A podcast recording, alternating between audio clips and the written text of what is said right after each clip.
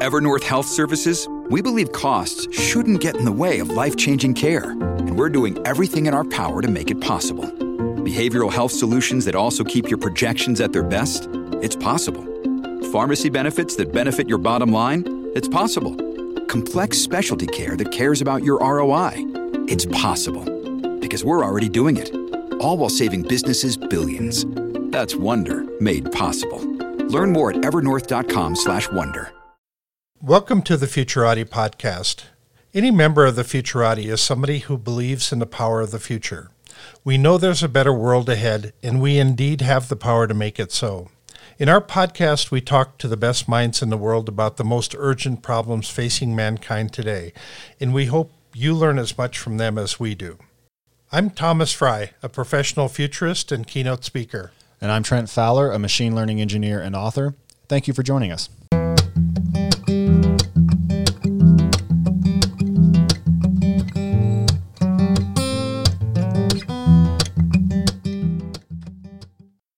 Good evening, everyone, and thank you for listening to the Futurati podcast. Tonight, we're joined by Peter McCormick. Peter, who describes himself as the Elizabeth Warren of Bitcoin, is a journalist who hosts one of the most popular cryptocurrency podcasts in the world, What Bitcoin Did.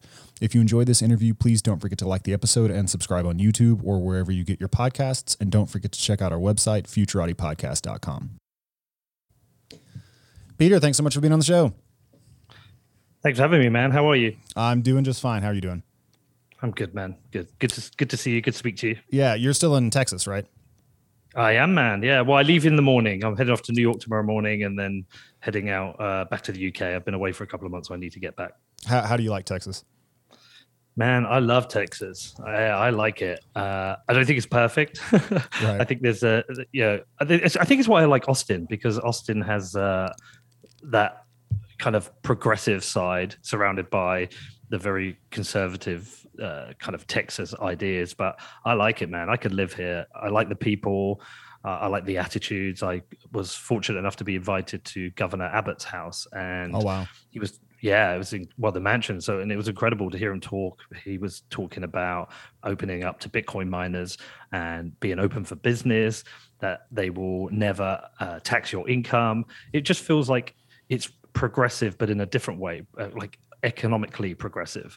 Uh, which I think some people struggle with. I, I think uh, progressive ideas tend to be things that come from the left, but I, I think it's economically progressive because it's trying to uh, it's trying to enable businesses and uh, trying to provide an environment for businesses to be able to function and grow. And yeah, super impressive. I've uh, shot some guns, which is interesting. I'm not, I'm not very good. I get a lot of criticism. I don't hold the gun right, and I don't stand right. But uh, I, I have enjoyed learning about guns and gun safety, which is cool. Uh, the food's amazing. Yeah, I love it here, man. It's a cool place. Have you ever shot a gun before? You're from the UK, right? Your gun laws are famously strict. Yeah, only once in the UK. I shot a shotgun when I was clay pigeon shooting, and I have shotguns once in uh, Raleigh in uh, a place called Durham near Raleigh once, which was cool. Um, did it at, at, a gun range, which to me is interesting because it it was almost like going bowling in that you had yeah. your lanes yeah. and you had families and people on their own and couples all just going and you know having their lane and going. It's like going bowling, uh, but except you're shooting guns. Uh, I think the big thing for me was you don't ever you don't ever fully appreciate the power of a gun from the TV. No, you have no. to hold it. Eh, yeah, you have to hold it and you have to shoot it to fully appreciate the power. And you know, when I when I both times where I've shot guns in the US, I was really taken back by how powerful they are. And I, I really understood the the threat of the weapon in my hands. Right uh, and it made me respect it more, made me really understand the importance of gun safety. I, I often get asked because a lot of Bitcoiners are very pro gun culture. Right. It's guns, guns, Bitcoin, and uh, private property rights, yada yada. Yeah, and yeah. they they always say like the UK is backwards, and we should have uh, something like the Second Amendment because we don't have any protection if we have a tyrannical government. And you know, often they'll bring up what's happening in Australia at the moment, and I fully understand the point.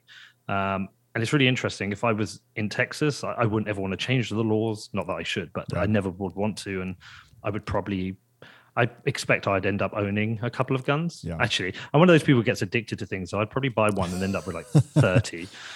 but if uh, in the UK, I, I don't want guns introduced, and I understand all the arguments for it, but I just don't want guns introduced because uh, outside of the debate around defense against a tyrannical government, I think guns are a net negative to society um, personally. Uh, if people want guns for sport, there's ways of doing. You know, in the UK, you can acquire guns for sport, and there are very strict regulations about it. But I don't think we have the society that would benefit from having an open gun culture. Yeah, well, I mean, you have that argument, right? So I think a lot of the the impact of guns on a society depends a lot on the underlying cultural expectations of that society. So in places where there's lots of violence, you, you almost don't have a choice. Like you either have that or, or the bad guys have that. But if you're in a place that's relatively peaceful, like I lived in South Korea for a couple of years, and people would just send their four year old kids off to, you know, take the elevator to the 10th floor and go to the pharmacy and come back. Like nobody was worried or cared about that at all. And, and I don't think that in a society like that, you know, an open gun culture is necessarily a net positive. I, I agree with you as far as that goes. Yeah, cool, man. Where, where are you based? We are in Colorado. I am actually in a suburb of Denver. Oh yeah, I love Denver. I love yeah. Colorado. Uh, spent a bit of time up in Boulder. Oh yeah, uh, which I beautiful place, man. It's the Austin of Colorado, I'd say. Yeah, the, you know what? There's a there's three places that really stand out to me in the U.S. Uh, I love Austin. Yep. Uh, and Boulder, both I've been to yep. many times previously. I just went to uh, Nashville. Oh yeah, Nashville's yeah, great city, man. Great people, great food again, great culture. Uh, I went to a whiskey jam and uh, I left the country culture. Really loved it in Nashville. Yeah, I have not made it out to Nashville. I've got family in Kentucky and Georgia and kind of all over the the South and the the Southeast and that that whole part of the United States, but I've never made it out to Nashville. Well, I would recommend it, dude. It's a it's a great great city. Yeah.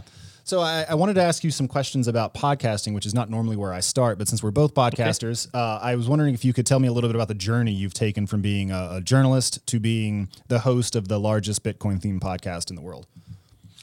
Yeah, it's uh, it's all an accident, really. N- none of this was planned. Uh, if you go back, I mean, go back eight years ago, I was uh, I was just recently married, and I worked in advertising in London. I had an advertising agency uh, focused on the digital side. We built websites and email campaigns, social media campaigns, got people at the top of Google. Right. That was my career, and I got divorced, and uh, it was it was quite a hard breakup, and I ended up not going to work properly for a year. I was just not in a great place, and you know, eventually the company within 18 months of my divorce folded. So uh, at the time, my mum was sick. She uh, she was dying from cancer. So I took a year off work um, and just kind of got myself back together. Spent time with mum, and during that period, I came across Bit. Well, two things happened. I came across Bitcoin, but I was also uh, I I'd done a year of being a vegan because my mum, because she had cancer, she went vegan. So I did it with her,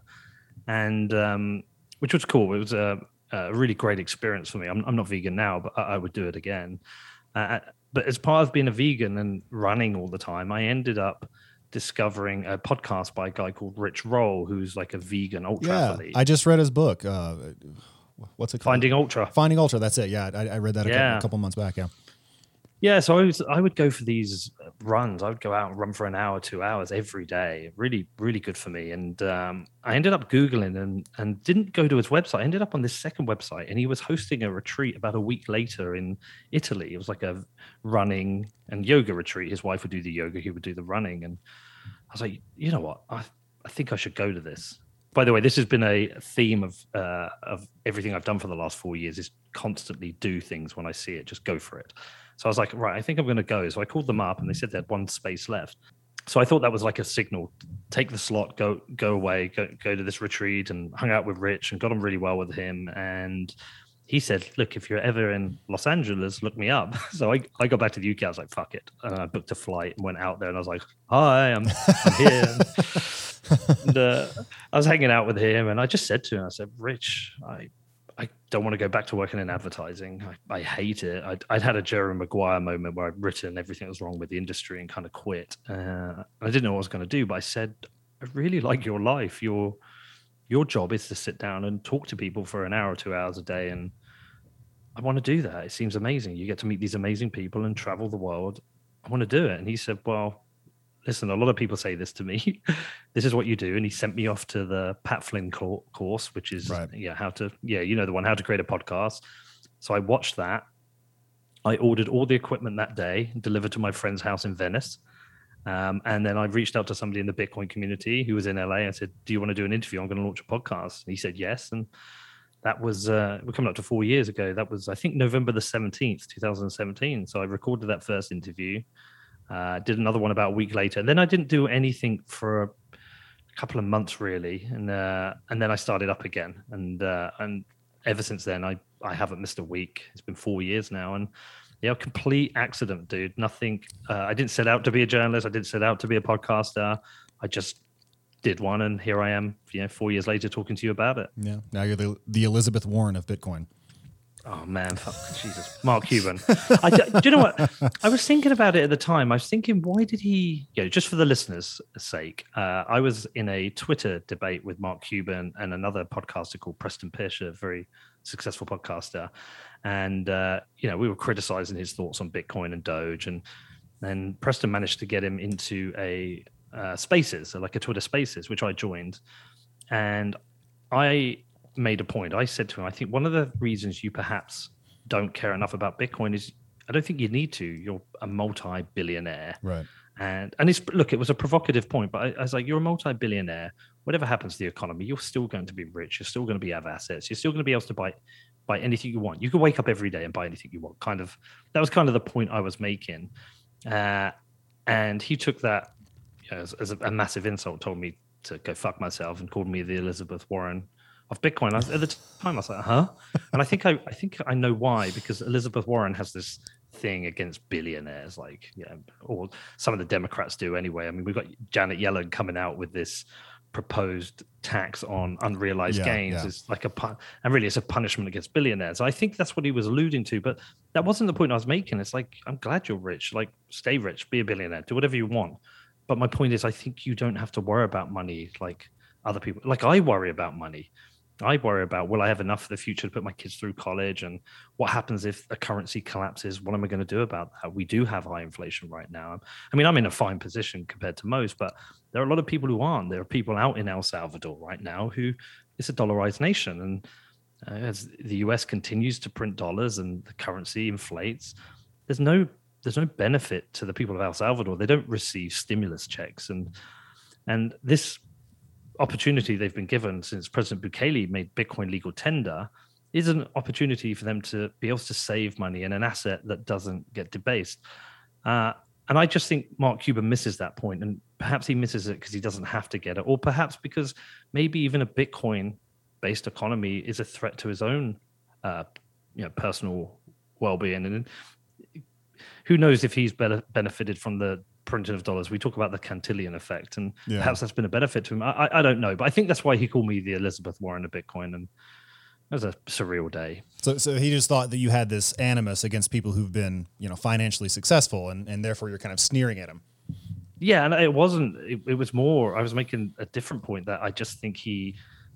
You know, some people said I, I accused him of being out of touch, and I guess I kind of was accusing him of being out of touch, and seems like I pissed him off. But you know, I'm I'm not here to uh, massage the egos of uh, anyone. Yeah, we're, we're we're trying to fix money here, and that's a very important issue, and, and never been more important than right now as we see massive inflation across the world.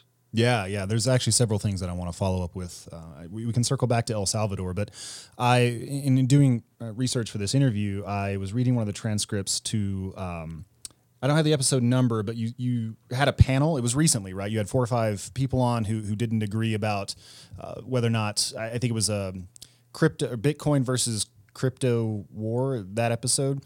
And yeah, you said something about uh, Bitcoin having won the war on money, and you're a Bitcoin maximalist. And I wanted to ask a couple of questions about that. Uh, first of all, it's um, why are you so bullish on Bitcoin as against other forms of cryptocurrencies? I mean, is it just a first mover effect? Bitcoin was was the first. It's the one that has the most buy-in. It has it's the one that has the most thriving ecosystem. Or do you think there are technical reasons underlying it that make it superior to all the altcoins, Ethereum, or anything that plausibly would come in the future? Yeah, it's a really great question. Um, so let's there's two ways of looking at it. There's looking at Bitcoin versus traditional currencies, gold and fiat, and then there's Bitcoin versus uh, other cryptocurrencies. So Bitcoin versus gold and say fiat currencies, fiat currencies being the dollar, the pound, the euro. Um, there's a really great article that was written by a friend of mine called Vijay Boyapati. It's called The Bullish Case for Bitcoin. And he talks about why Bitcoin will be the dominant form of money. And he does a really good of comparing it to fiat currencies and gold. And that article, more than anything, crystallized for me at a point that Bitcoin is the best form of money. And a lot of people who aren't in Bitcoin, we call them no coiners, I think they struggle with this because we're so used to having you know, dollars or pounds in our pocket and then being relatively stable uh, in you know, developed Western economies that we feel like they're backed by the government. We feel like the government backs us, but the government doesn't really back anything. They just have an economic value, and that economic value changes on based on government decisions.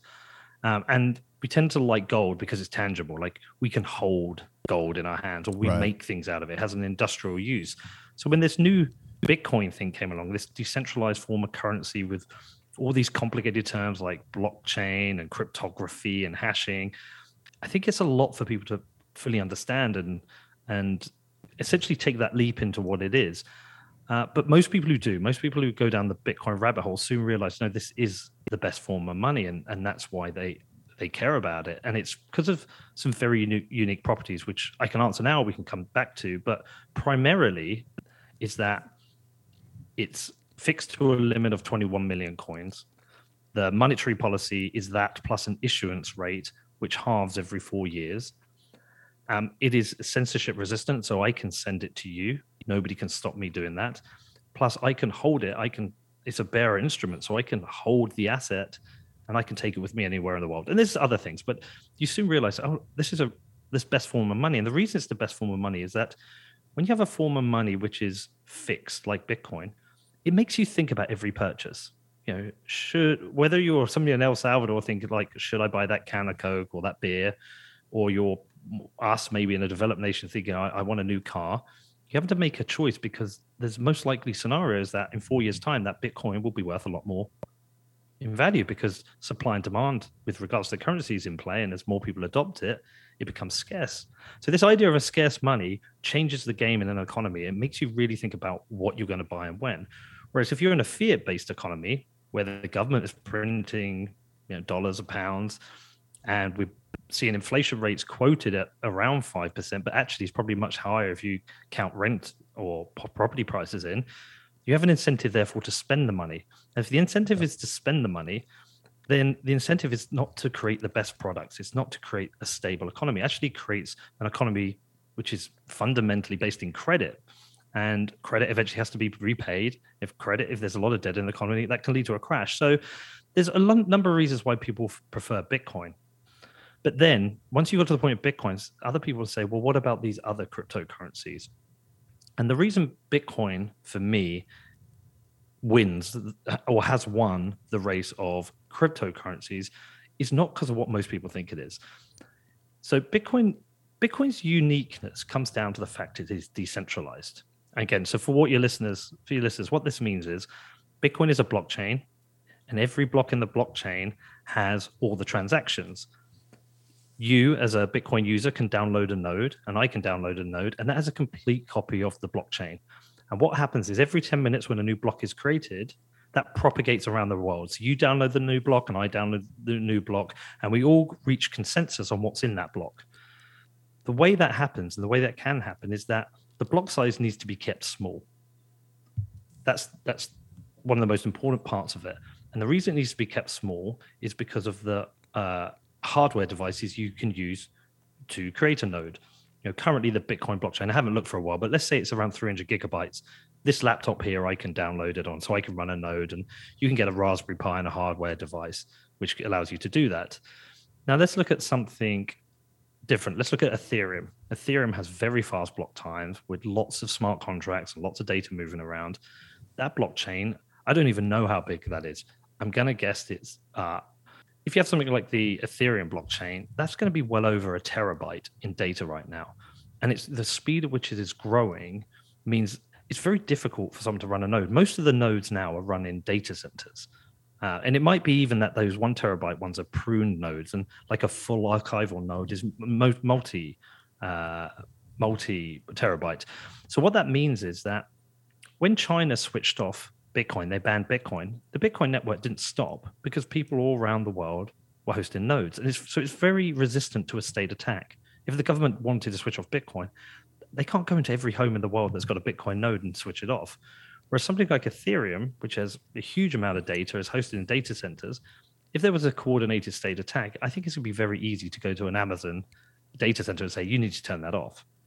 It, there's also a number of other issues that come with it. So when we talk about technical, people think that, oh, well, this blockchain is faster or the fees are lower, and they think that makes it better. But they've made a compromise on decentralization and a compromise on security.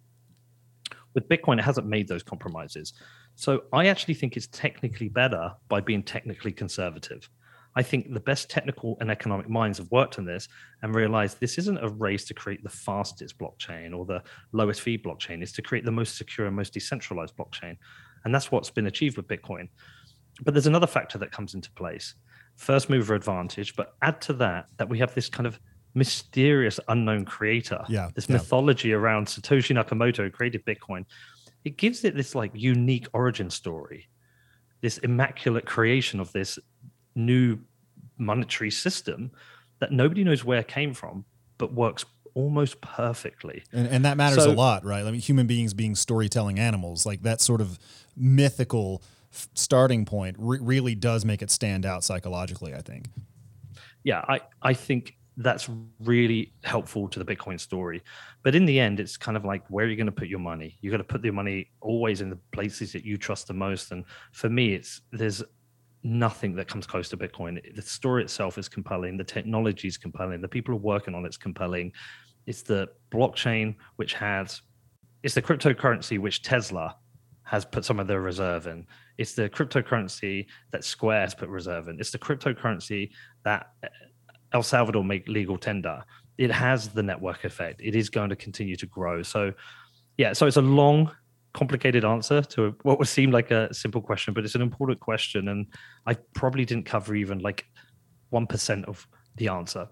So, so if I could attempt a summary there, it's your position is that Bitcoin has won the war on money because it has two qualities which, to some extent, are shared by all the major blockchains, but it has in spades, and that's decentralization and security. And a big part of what drives that is that the block sizes are small enough that anybody can run a node which means it, uh, it, it resists attempts at centralization, which Ethereum does not. And for part, in part for the same reason, it's also secure because anybody can run these mining operations, and therefore it's just almost impossible to play whack a mole with Bitcoin miners uh, in a way that would not be as difficult for Ethereum if, say, Russia and China decided to crack down on it in their respective countries. Miners are slightly different from nodes in that we did see the mining industry cut off in uh, China, and most of that has now been migrated to the US. Miners are slightly easier to attack. Now, listen, you can still buy an ASIC miner and you can mine at home. Right now, it probably wouldn't be profitable to do so. Most of the mining now is in massive data centers, massive specialized data centers. And if the US wanted to clamp down on it, they probably could. Now, I just think what will happen is mining will continue to go where there's a regulatory friendly environment and there are uh, uh, there's cheap power. So that I don't worry about too much. But in terms of the nodes, yes, the nodes themselves are. I when we talk about decentralization, one of the things I talk about is whilst all these other cryptocurrencies might be decentralized, I say that Bitcoin is meaningfully decentralized. Okay. So Ethereum is decentralized because Right. there are multiple nodes, but I think it's it's more susceptible to state attack, whereas Bitcoin isn't. It is meaningfully decentralized. So whilst Ethereum has the qualities of trustless and permissionless, I don't think itself is meaning, meaningfully decentralized. Now, listen, there's going to be an ETH head who's going to listen to this show and they're going to come back to you and they're saying they're going to want to talk to you and argue back. But that's just the position I've taken. So it sounds like the the friction associated with maintaining the decentralized aspect of Bitcoin is just much lower than it is for for other blockchains. I mean, Ethereum is is decentralized in a way, and theoretically there'd be nothing stopping, you know, five million people from booting up Ethereum nodes. But because it's so big and it's it's sort of a complicated endeavor, requires a lot of compute power, a lot of memory. People just tend not to do that, and as a result, uh, Ethereum has it's not centralized, but it has a tendency towards centralization. You, you could imagine sort of coming up with a mathematical way of measuring something like that, the the no, the growth in nodes or something, the the the amount of time it requires to set one up, and using that to sort of uh, quantify I think the thing is with a node is almost anybody can figure it out. There's tutorials online. They explain the equipment that you need, and you can set that up at home. Most people actually probably aren't technically proficient enough to set up a, a full archive or Ethereum node. That's why they tend to exist in uh, Amazon data centers. I even met somebody the other day as a Bitcoiner, but one of his jobs is to try and keep these up because they run into so many issues with the amount of data the, the Bitcoin blockchain was designed to do one specific thing, and it's been bastardized by other cryptocurrencies who've used that as a, a, as a marketing exercise. This term blockchain, it's like it's like we have the internet industry, and now we've got the blockchain industry, but there really isn't actually a blockchain industry. Like when I see somebody who's a blockchain expert or a blockchain educator, I, I always smell bullshit because I think blockchain was designed to do one thing. Okay, it was to solve the double spend problem, and it did that and I think all these other cryptocurrencies are just really uh, attempts at doing things that could be probably done better on a centralized database. Probably could be. So listen, there'll be plenty of people who disagree with me, far more technical people, better at arguing the point. I think if if you take the uh, like the holistic view of what you want out of money, for me, Bitcoin uh, is the best, both against the fiat currencies and gold, but also against every other cryptocurrency.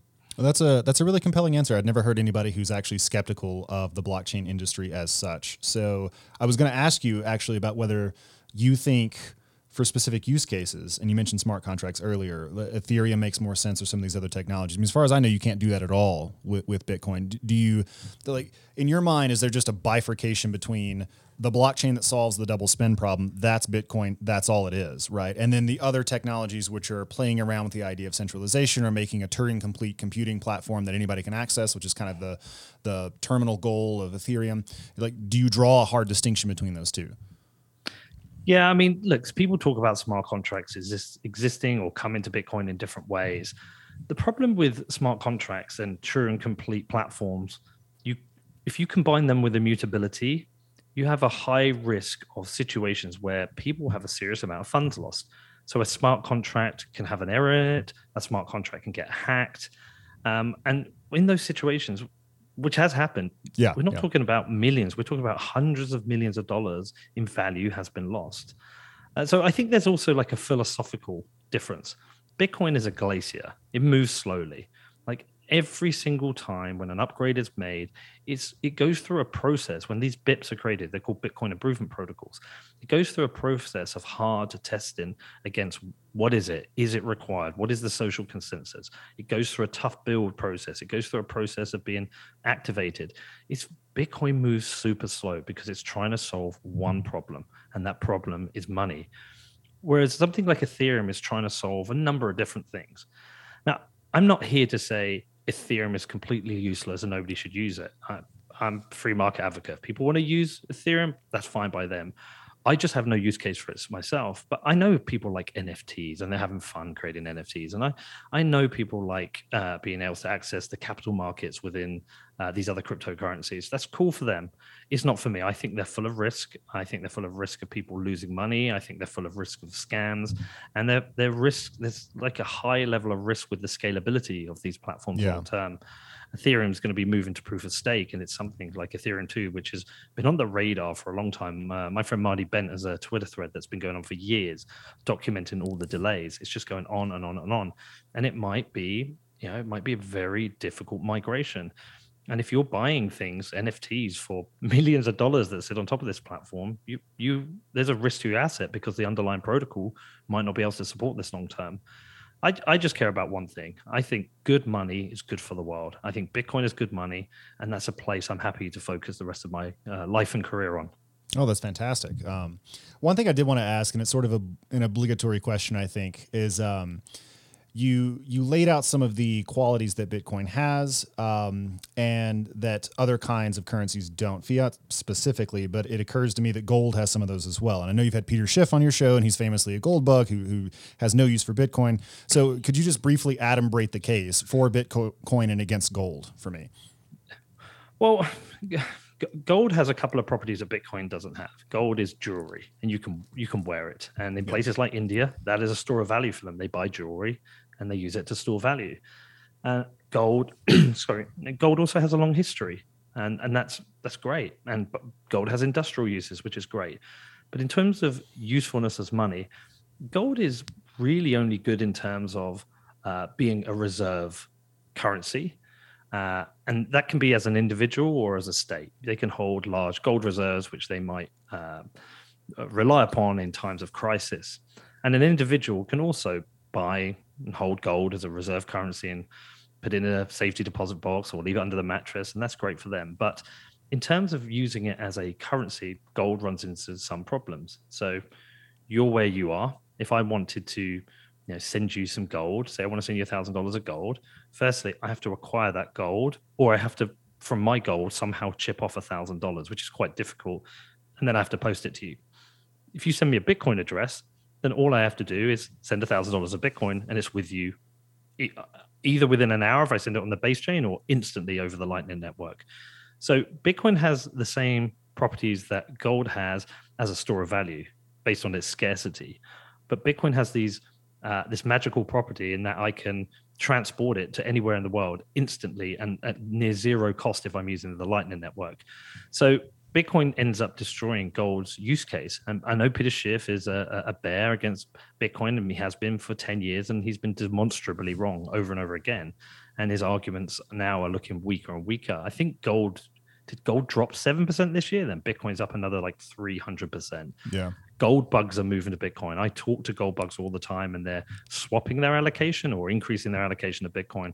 I think Peter Schiff, he's in that place where it's like a sunk cost for him now and he, he can't change his mind. That's a shame. We'll we'll have to have him on and, and, discuss that with him because he's uh he's been right in other areas of the economy. Like he's he's well known for calling the financial crisis and a couple of other things. So he, he's definitely a formidable analyst. But I, I kind of tend to agree. It's just this has gone on for a while. He said a lot of things that hasn't really borne out. Like maybe the, the mega crash is coming and he'll be vindicated at last, but it's it's looking less and less like that's the case, uh, which is good for me yeah. because I've got you know a fair bit of Bitcoin, a fair fair bit of allocation exposure to it. Good man. Well, I, I tend to reply to him occasionally now or retweet some of his posts, and my comment is, which I stole from my brother, by the way, is uh, we agree on the problem. Same with Steve Hanke. We agree on the problem we just disagree on the solution. Um, my solution is Bitcoin, and his solution is gold. Yeah. Uh, so to carry forward the idea of Bitcoin use cases. So you noted that gold does have industrial uses. It has uses as jewelry, and it, it's sort of popular in part for that reason. And, that, and that's not trivial, by the way. I mean, ha- having that ground uh, for its um, for its value helps you to escape what they call the the regression theorem, the Misesian regression theorem, which is something of an issue for Bitcoin and, and, has caused a lot of ink to be spilled by academic economists analyzing it. But I wonder if, uh, like, like, what do you think? Will be some of the use cases for Bitcoin that will cause it to become more widely adopted. So at present, I think it's fair to say most people are speculating with it, and I, I, don't I don't really know the numbers, but I don't get the impression that that many people are sending it over the Lightning Network. I mean, I'm sure people are, but it looks to me like most people are, are hodling because they think the price will go up long term, uh, which could be something of an impediment to actually using it day to day. So do you think it's mostly technological? You alluded to that earlier, that it's still just kind of complicated. do you think that it's because of speculation? Like, what are your thoughts? Yes, really great point. Um, Bitcoin's volatile. People know it's volatile. Um, but the reason it's volatile is we are essentially remonetizing the world with a new asset and we don't know how to price it. And we are still super early in it where there are lots of large Bitcoin holders who are able to impact the price. But what happens in every cycle is Bitcoin becomes more distributed and the volatility drops a little bit more. But yeah, we were we're all speculating on what this asset is.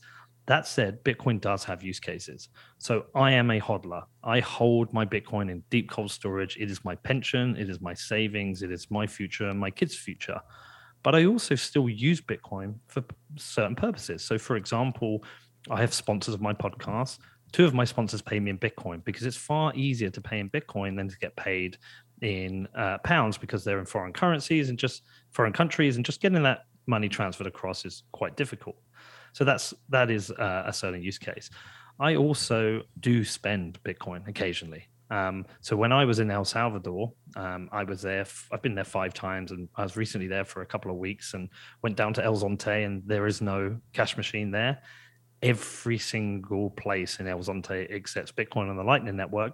So it became a point of convenience for me. That convenience whereby I could go and buy my cup of coffee or lunch and it'd be five, ten, twenty dollars, whatever. And I'd just pay with my Lightning wallet and not think about it. And yes, maybe I would have preferred to hold those sats in the future and they'll be worth more, but that's fine. I'm I'm okay with that. I'm always increasing my Bitcoin holding anyway. But yeah, I mean, Bitcoin is unique. It's if you try and compare it to one thing, you can find faults with it. If you try and call it a store of value, you can find faults with it as a medium exchange. If you try and call it a medium of exchange, you can find faults with it as a store of value. It's the first true asset, which is a global currency, which is both a store of value and a medium of exchange, which can be transferred digitally instantly and achieve final settlement. I mean, it's it's brilliant. But what's going to happen is over time, the use cases will increase. A great use case right now is remittance. Mm-hmm. Okay, right. so we know the remittance industry makes tens of billions of dollars a year. And we know they make that because these numbers are public and they charge a percentage on every transaction. But a lot of the remittance transactions are on transactions where people need the money the most. I spoke to a politician from Tonga, something like over 40% of their GDP is remittance. El Salvador, who That's I've just spoken about, that is amazing. El Salvador, where I just spoke about, I think 15% of their GDP is remittance. And uh, every time you send money across to these countries and you're losing a percentage, that's a percentage that can go to the individuals. Now we have Bitcoin, and you can do remittance in two unique new ways. You can send remittance on the Bitcoin network, especially the Lightning network, and you can achieve instant and final settlement at near zero cost. So, what does this mean? If I'm sending $100, if I'm a Salvadoran working in, uh, I don't know, somewhere in the US and I want to send $100 back to my family, I can send it on the Lightning Network. And like I say, it's instant final settlement. But it opens up this idea that uh, if I need to send $5, I can send it across because it's easy. And also, the recipient doesn't have to go to the uh, remittance company to uh, Western Union or whoever they are to go and collect it. it. They can be sat on their couch and receive it on their phone. Now that's that's cool, but it comes with a risk where you send hundred dollars of Bitcoin. That uh, I mean, it's fine in El Salvador because they've uh, Bitcoin's now legal tender, so you can spend it almost right. everywhere. But that's maybe not useful in some countries that don't have it. Then, then you have to go to an exchange, yada yada. But we have new services like Strike. Strike allows you to use the Bitcoin network as a payment rails. So what happens is I put say a hundred dollars in my Bitcoin account, uh, sorry, my Strike account, and I want to send it to El Salvador, it uses the Bitcoin payment rails to send that money to the person at the other end and and and converts it to their local currency. So if I was saying sending you hundred pounds, you would re- receive the equivalent in dollars, and that was sent across the Bitcoin network. So there's no there's no cost associated with that. There's no middlemen taking a fee, and that's that's an amazing technological advancement. So I think we're, we're still in the early days. We're figuring out the use cases, and as Bitcoin grows and continues to grow, people will start to spend it more, start to use it more in different ways. Yeah, I. Uh... I, think possibly people just don't think about remittances, especially in the West, because we just well, well, I mean, maybe I should speak for myself, but uh, I don't have family living abroad, and I don't have to send them any money. And I think that for a lot of the people doing these analyses, they are also not in that situation, and it just doesn't stand out as a big awful fucking problem they have to solve, right? That that's worth billions of dollars a year. That's actually tons of money. I had no idea that there are places where 40% of the GDP is actually remittances sent from overseas. And so I, I think if you account for that, it, it, sounds trivial at first, but when you look at how big those numbers are and how impactful it actually is to the people who are receiving that money, it actually stands out as a pretty major use case. Yeah, dude. Listen, sometimes the analysis from mainstream journalists is pretty poor. And I often think they look at Bitcoin from their own point of view. Yeah. And they haven't done the work. I look, I've traveled. I've traveled around the world. I've been to probably 40 countries because of Bitcoin. I've been to, you know, developed, wealthy Western nations, and I've been to poor third world countries, and I've seen how it's changed people's lives. A great example is Venezuela. So I was in Venezuela two years ago. There are five currencies in Venezuela the national currency is the bolivar, which has been through multiple hyperinflationary events, which has decimated people's uh, wealth. But they also have the Colombian peso, they have the US dollar, they have Bitcoin, and they have this stupid cryptocurrency that Maduro created called the Petro. But when you get there, what's really interesting is they will sometimes price things in the bolivar, but they will ask you to pay them in the dollar. Yeah. They will ask you because they know they know the difference between good and bad money We don't really know that because we're so used to our money working for us relatively well. So I think you have to take a global macro view of this. You have to say, where can Bitcoin be used and how can it be used? Because the use case will, will be different depending on the geography and the local economic position. And Lebanon's a great example.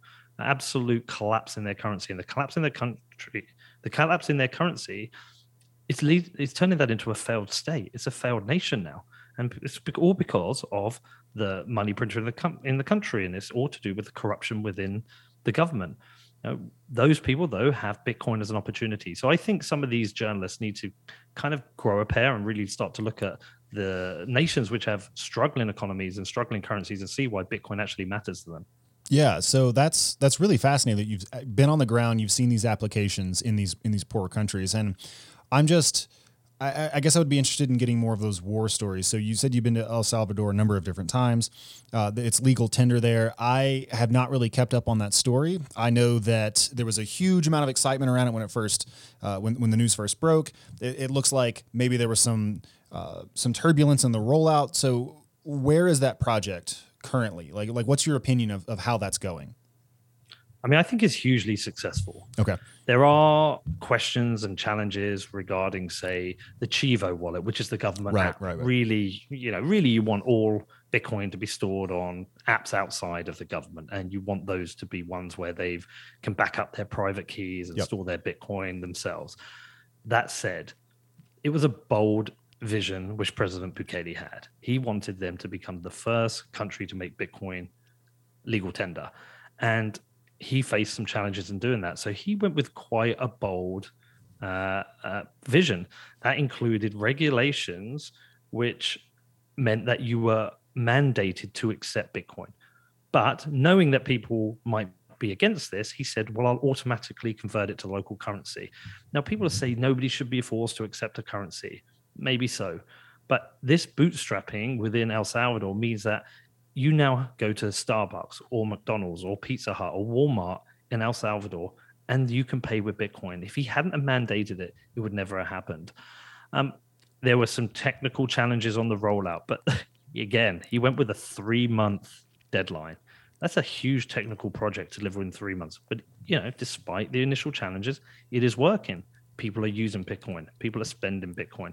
People are using the remittance service that they've created with their Chivo app and their Chivo um, ATMs to send money back to El Salvador. So I think it's a hugely successful project. I think there are areas you can question and criticize, but I think overall it's a bold vision, and I think the country is going to benefit from it, especially as they've also bought a whole bunch of Bitcoin, and you know we had an all-time high price recently, and I think we're now back over sixty-three thousand dollars uh, yeah, sixty three thousand one dollars, which is pretty amazing. Yeah, something like that. Uh, do you are are you aware of any other countries that are undertaking similarly ambitious rollouts for making Bitcoin part of the monetary system? No, but there are whispers. Yeah, there are whispers about Ukraine. There are whispers about Brazil. There are whispers around Panama. Um, I expect another one to come soon because I think the El Salvador, El Salvador story is just going to get better and better. Right. And the evidence coming out is going to be that this has been a successful project for them.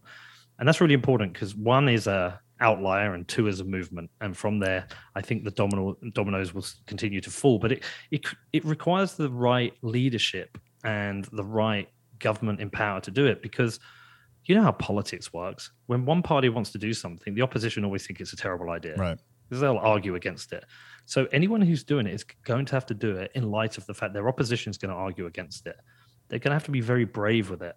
Uh, Bukele did it perfectly. He nailed it. He took the biggest, boldest vision and he delivered it. And that's what it's going to require for other countries. But look, if it happens or it doesn't happen, it doesn't really matter. The great thing about a Bitcoin standard is that it's an individual standard. So the gold standard, which ended in 1971, failed because the government switched it off. I think it was the UK first, and then Nixon did it. Yep. But they decided to come off the gold standard, and the reason they did that is because they wanted to print more money. Yep. A Bitcoin standard is purely individual. I live on a Bitcoin standard, and you might do, and other people do, and it's a decentralized standard. So whether other countries do or not, it doesn't really matter. I mean, Bitcoin will succeed anyway. Oh, that's a that's a very optimistic vision. I mean, I, I sincerely hope that you're right.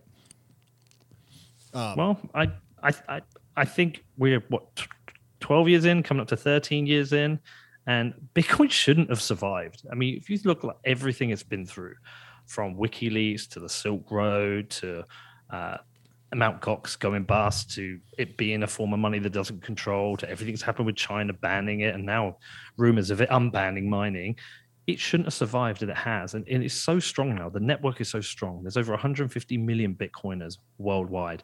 That's always increasing. Now we're at a time of monetary collapse in many countries and high inflation in others that people are starting to realize like where am i going to put my money? Where is a safe place? And right now bitcoin is the best place to put your money. Yeah. Uh, well, in keeping with that theme, so we, we've alluded to inflation and hyperinflationary episodes several times. Uh, we recently had a, a, podcast guest on to talk about inflation and whether or not they think it's transitory.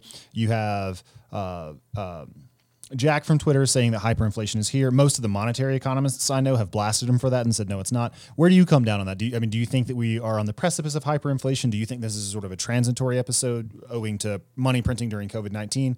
Like, what are your thoughts on that?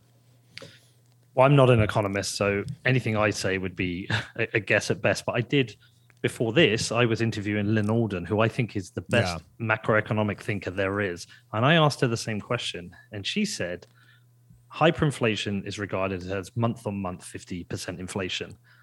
And so, will the US dollar hit month on month 50% inflation? I'm not sure. She's not sure. Right. But one of the points she made to me, it's like, it doesn't really matter I mean, of course, it matters. If we have hyperinflation, it will be dreadful. We, you know, any of us can read when money dies, what happened in the Weimar Republic. Yep. Anyone can look at what happened has happened in Venezuela and Zimbabwe.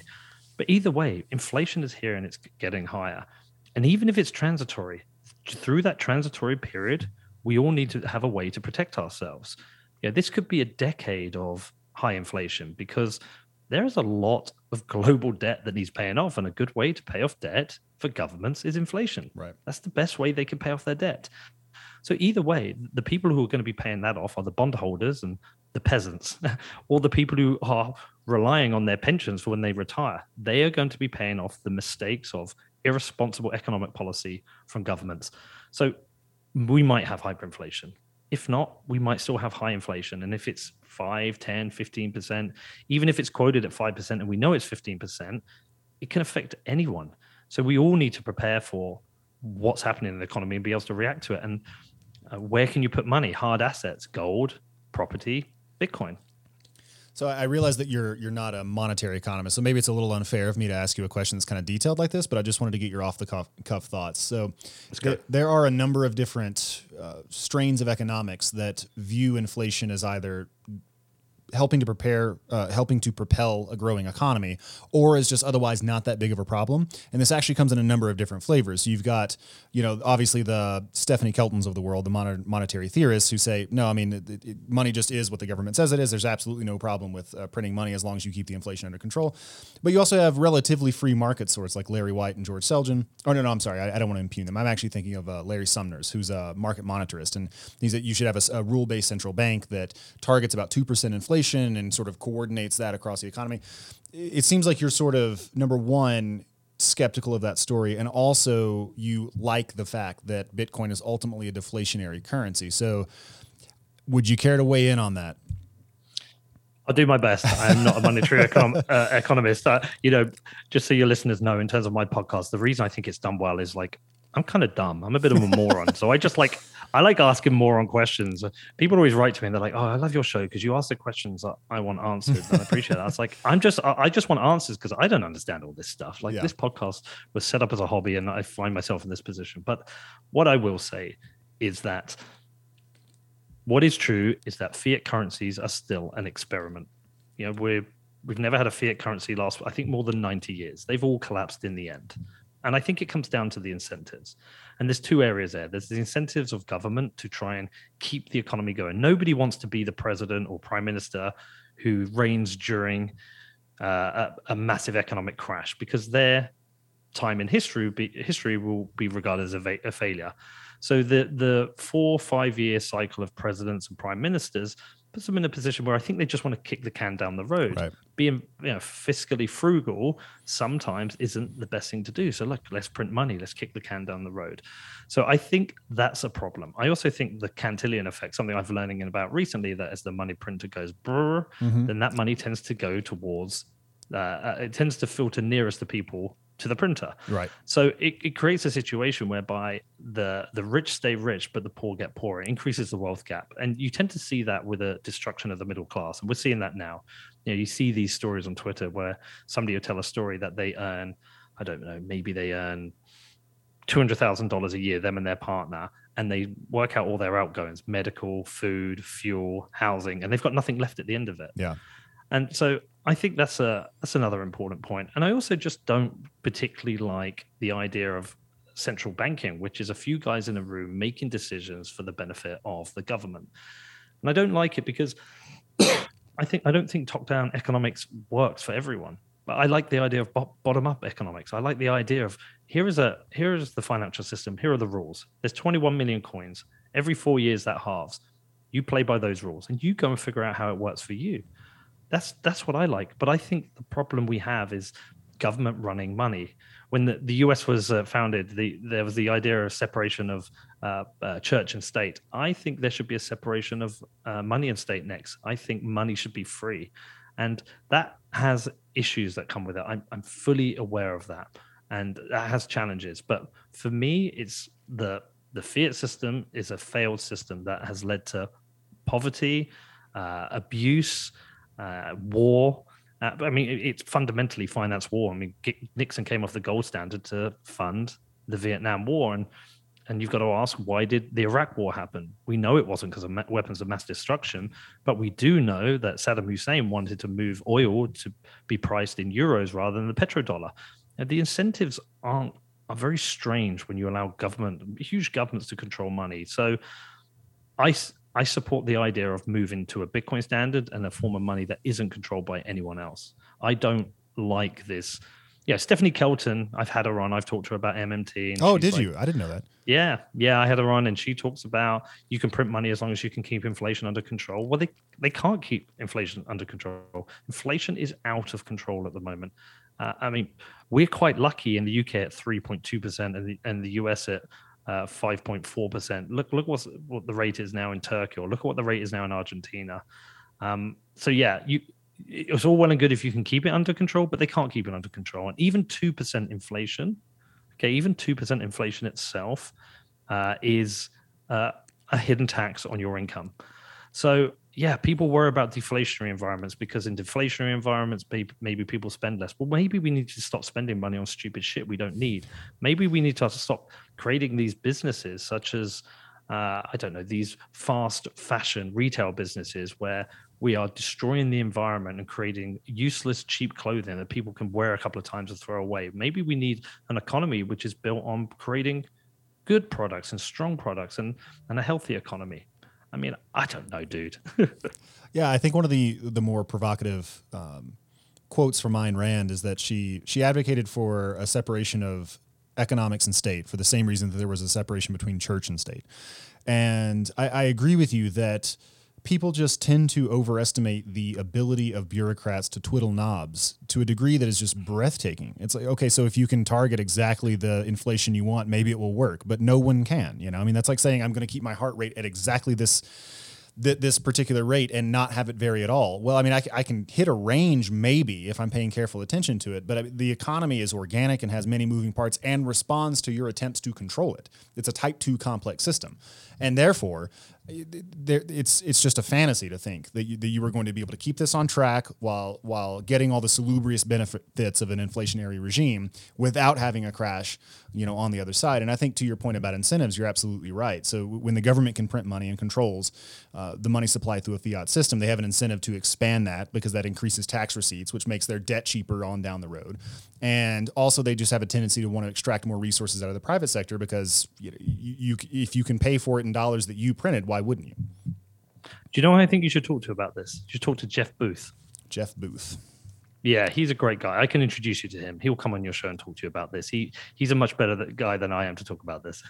yeah. Okay. And and Lynn Lynn Ald or Lyn Alden. Lynn, Lyn Alden. She's also amazing. I like, follow her on Twitter. I think I, think I do follow her on Twitter, but uh, we I, we may have even reached out to her at one point. She's been on my radar, and I've wanted to talk to her, but now she'll she'll move. She's got the Peter McCormack bump up to the top uh, of, of my. She's. List. I mean, I get them on my show because these are the kind of people who understand this better than I am. I'm just good at asking dumb questions. hey, I, I, tell you what, that's a that's a superpower more so than people realize. Is just being able to ask those questions and being r- willing to do it over and over again. You can learn all kinds of stuff that uh, that you people assume they already know and they don't. My favorite tweet I ever sent was uh, after I was getting some hate about my podcast of people saying you're a you know fucking idiot, shut up. And I said, listen, there are three types of interview podcasts. There is a smart person and a smart person. So perhaps you have someone like Eric Weinstein interviewing Peter Thiel. And then you have yeah. a moron, a smart, you have a moron and a smart person, which is someone like Rogan interviewing Eric Weinstein. And then you have a moron and a moron, which is someone like Rogan interviewing Bill Burr. And they're all different. The moron, the moron is just fun. The moron the smart person is like a fun person trying to get you through serious topics and help other morons understand it. And a smart person, a smart person is two people just going toe to toe with uh, smart subjects.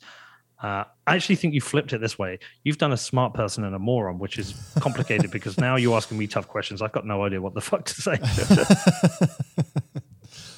no, it's been a lot of fun. Smart and dumb can also be a lot of fun. You know, if, if, if everybody's yeah. asking questions in good faith, I think. Um, and one of the questions I wanted to ask you, is, given that you are bullish uh, Bitcoin long term, you noted that it has survived all of these. Uh, uh vicissitudes over the past uh, what, decade or decade and a half, however, however long it's been. W- what are, if any, are the existential risks to Bitcoin? Like, if, if you woke up, if you went into a coma today, I woke you up in six months and said, Peter, Bitcoin's gone. Like, what would you think had happened? Gosh, good question. Uh, well, I think government might have instigated uh, sound economic policy and sound money oh. and stop the money printer. That's a good one, if, right?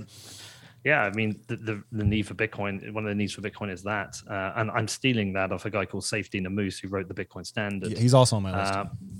Yeah, uh, I think uh, coordinated global regulatory action would definitely financially harm Bitcoin, there would you would see a huge sell off. And if you see a huge sell off, then you would see a reduction in security because the miners would be paying mine mine uh, be paying being paid less. That's a, an issue.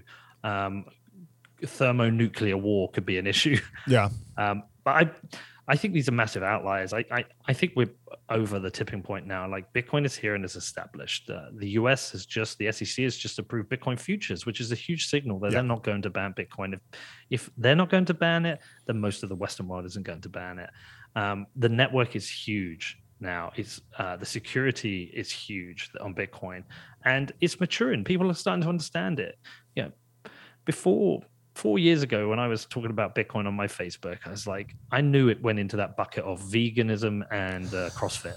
There's like three categories of like, you're one of those people. And I've continued to talk about it. And it's no longer embarrassing. I think it's, if anything, it's embarrassing not to have taken the time to look at this. You know, Bitcoin is now at $63,000. It will go over $100,000.